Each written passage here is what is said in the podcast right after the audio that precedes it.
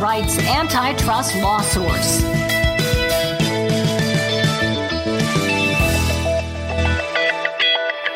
Good morning. This is Jay Levine, your host of the Antitrust Law Source podcast and the editor of its blog. And I'm once again joined by my colleague, Carrie Garrison. How you doing, Carrie? Hey, Jay, I'm doing well. Thanks for having me on this second episode in our antitrust law series. You know, we have a cute name for it. The antitrust revolution is coming? Question mark. The antitrust revolution is here? Question mark. I guess it doesn't play as well in um, as a podcast as it does in writing, but um, you know, the series is all about where we have been in antitrust and where we're going. And I think let's just sort of dive right into it. We promised at the end of the last podcast, we're going to get more into the sort of the Chicago school and then take us up to the present. So I think, though, and as we discussed before, antitrust is very influenced by social political thinking of the time. And in the 70s, 80s, and 90s, people really wanted the government out of their lives in all ways. This was post Vietnam. This is post one of the worst recessions and stagflation. I mean, it's just, and that's sort of what Reagan ran on, right? I mean, he ran on less government is better government. And I think that trickled through sort of the Chicago school, which is kind of a opposite to the Harvard school, which is an interventionist that government needs to step in to correct markets. Chicago school felt that markets just do fine on their own, right?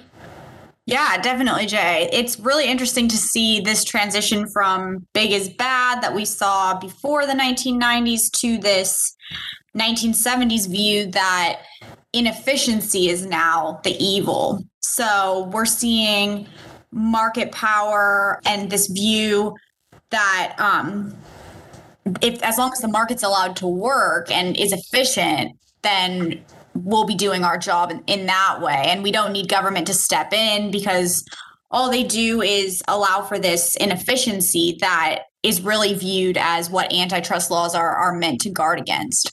Yeah, I remember back. So I, I, graduated law school in 1990. So I remember I, I, was a summer associate at a big New York law firm, and they'd give me an offer, and I was penning. And so they, a senior partner and a senior associate, invited me to lunch to kind of make sure I'd say yes, which I I did. And you know, we're talking, and I decided I wanted to go into the um, antitrust department there, and you know, I was asking them about you know, sort of antitrust and, you know, whether it's a dying field, as some had, you know, said, because during the Reagan years, there was this perception that it wasn't being enforced. And they said, no, not at all. I mean, and they said it's being enforced. It's just enforced differently and on different things, which I think, you know, sort of you alluded to. They didn't feel they needed to get in, involved as much as the predecessors, but where there was market breaking conduct, like price fixing and cartels and whatever, they definitely stepped in because they wanted markets to work.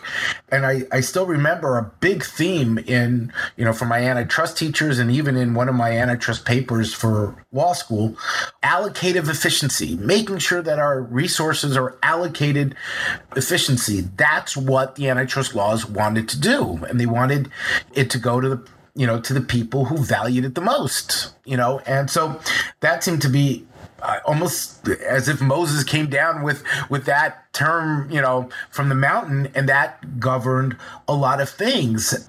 But you know, there was another thing. Judge Bork wrote this fairly well known and pretty breakthrough at the time called the antitrust paradox.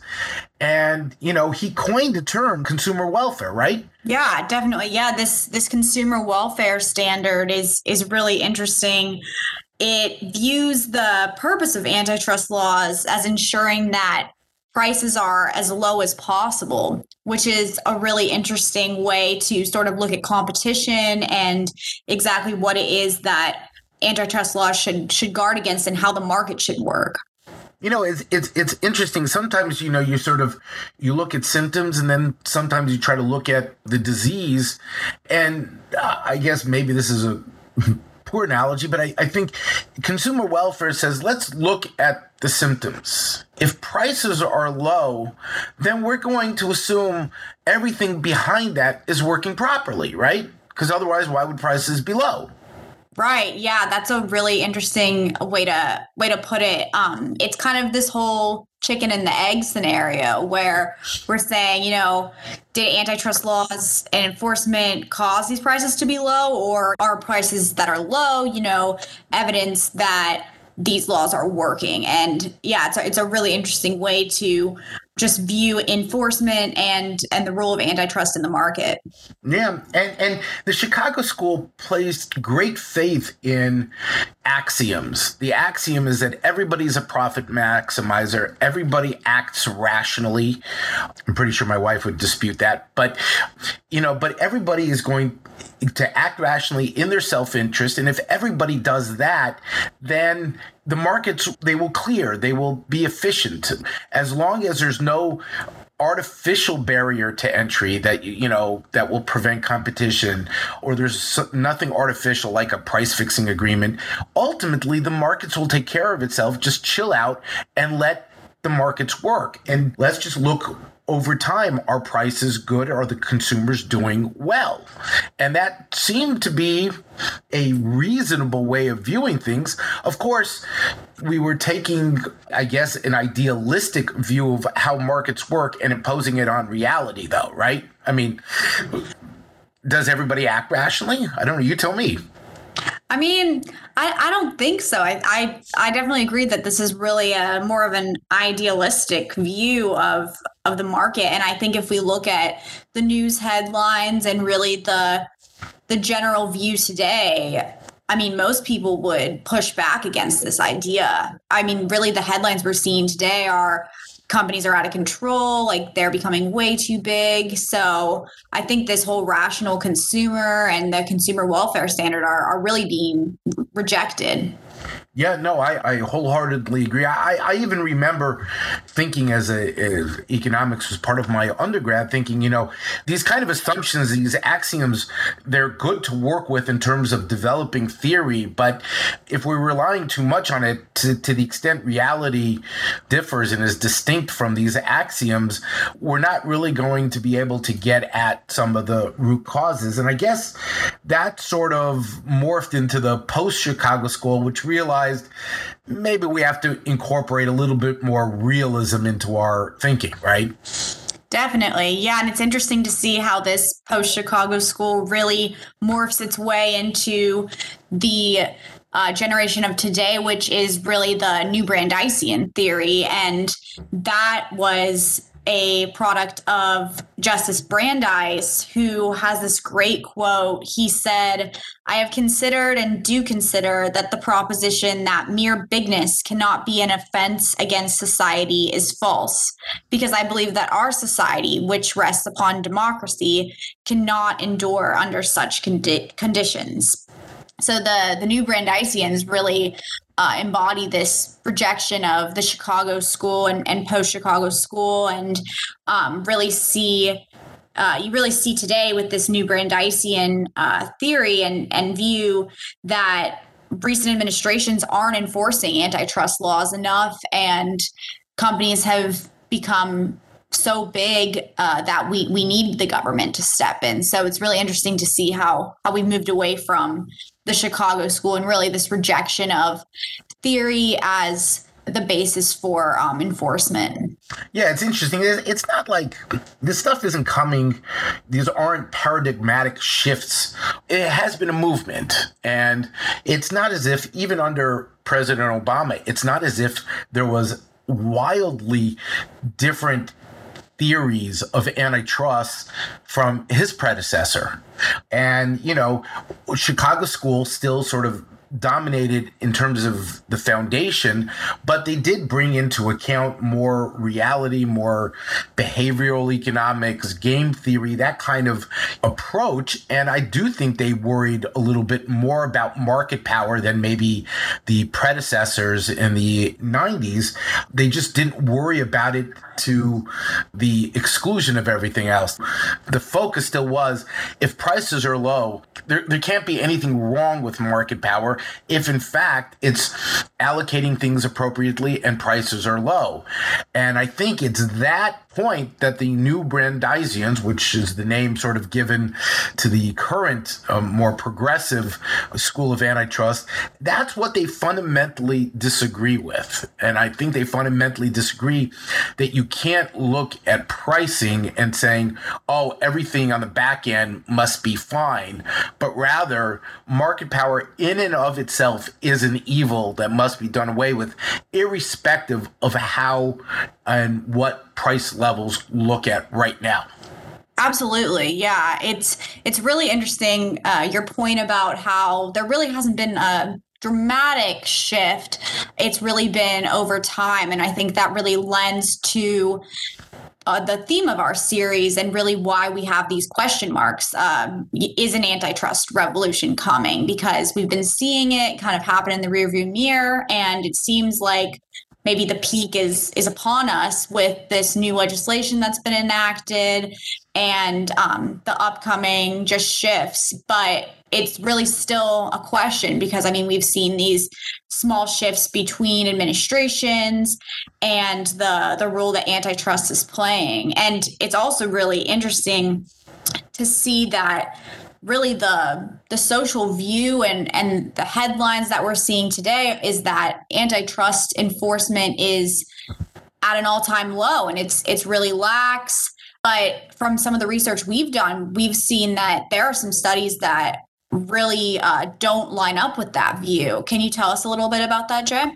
it's it's very interesting. You know, uh, what is it? There's lies, damn lies, and statistics. I mean, I guess numbers can support whatever position you want, but each side sort of has their own way of looking at the numbers to support their position.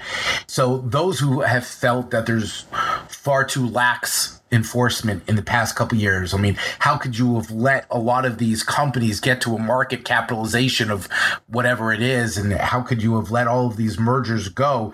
There was one study that said over 75% of US industries have experienced an increase in constant concentration levels. And it went on to say that we find that firms and industries with the largest increases in product market concentration have enjoyed higher profit margins and more profitable M&A deals.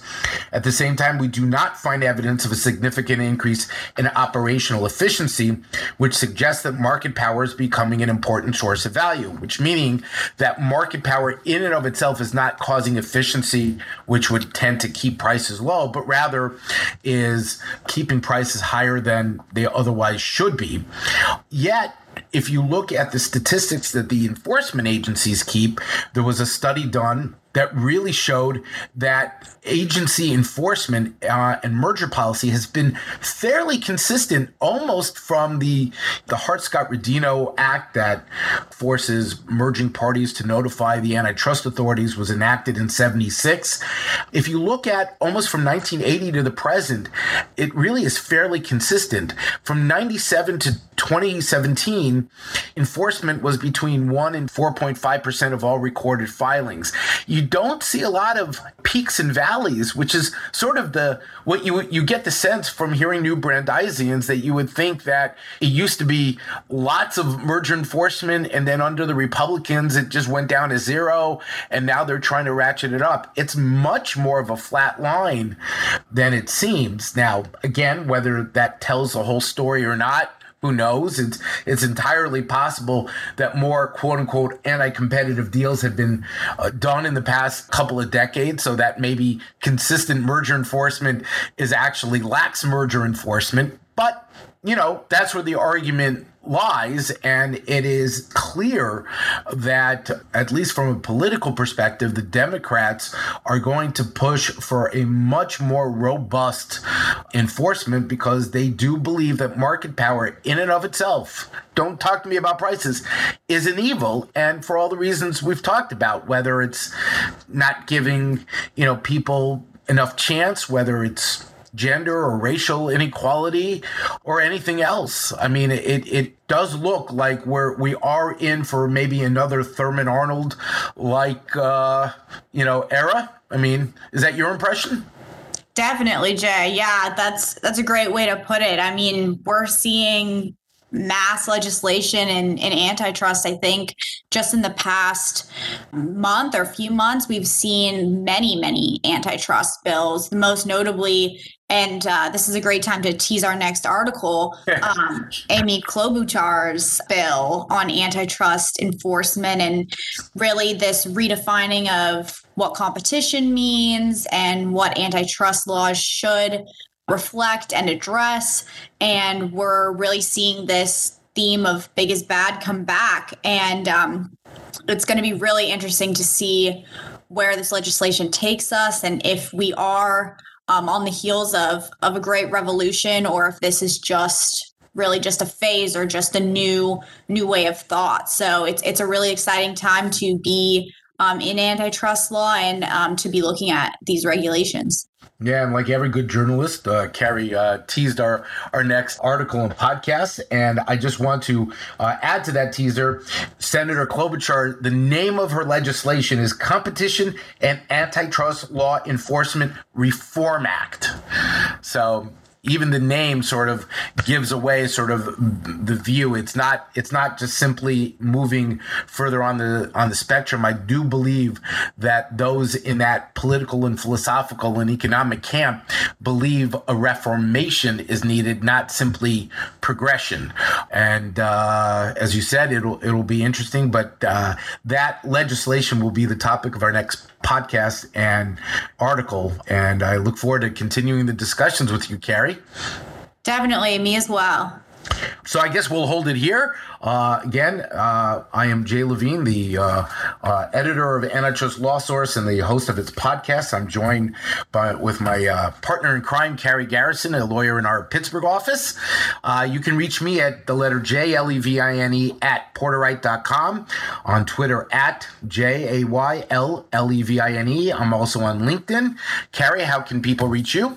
Yeah, you can uh, reach me at C Garrison, G A R R I S O N, at porterwright.com. I'm also on LinkedIn and Twitter. My handle is at C Garrison ESQ, and we welcome all feedback and comments. So please reach out to us. Absolutely. Have a great day and stay tuned. Porter Wright Morrison Arthur LLP offers this content for informational purposes only as a service for our clients and friends. This content is not intended as legal advice for any purpose, and you should not consider it as such. It does not necessarily reflect the views of the firm as to any particular matter or those of its clients. All rights reserved.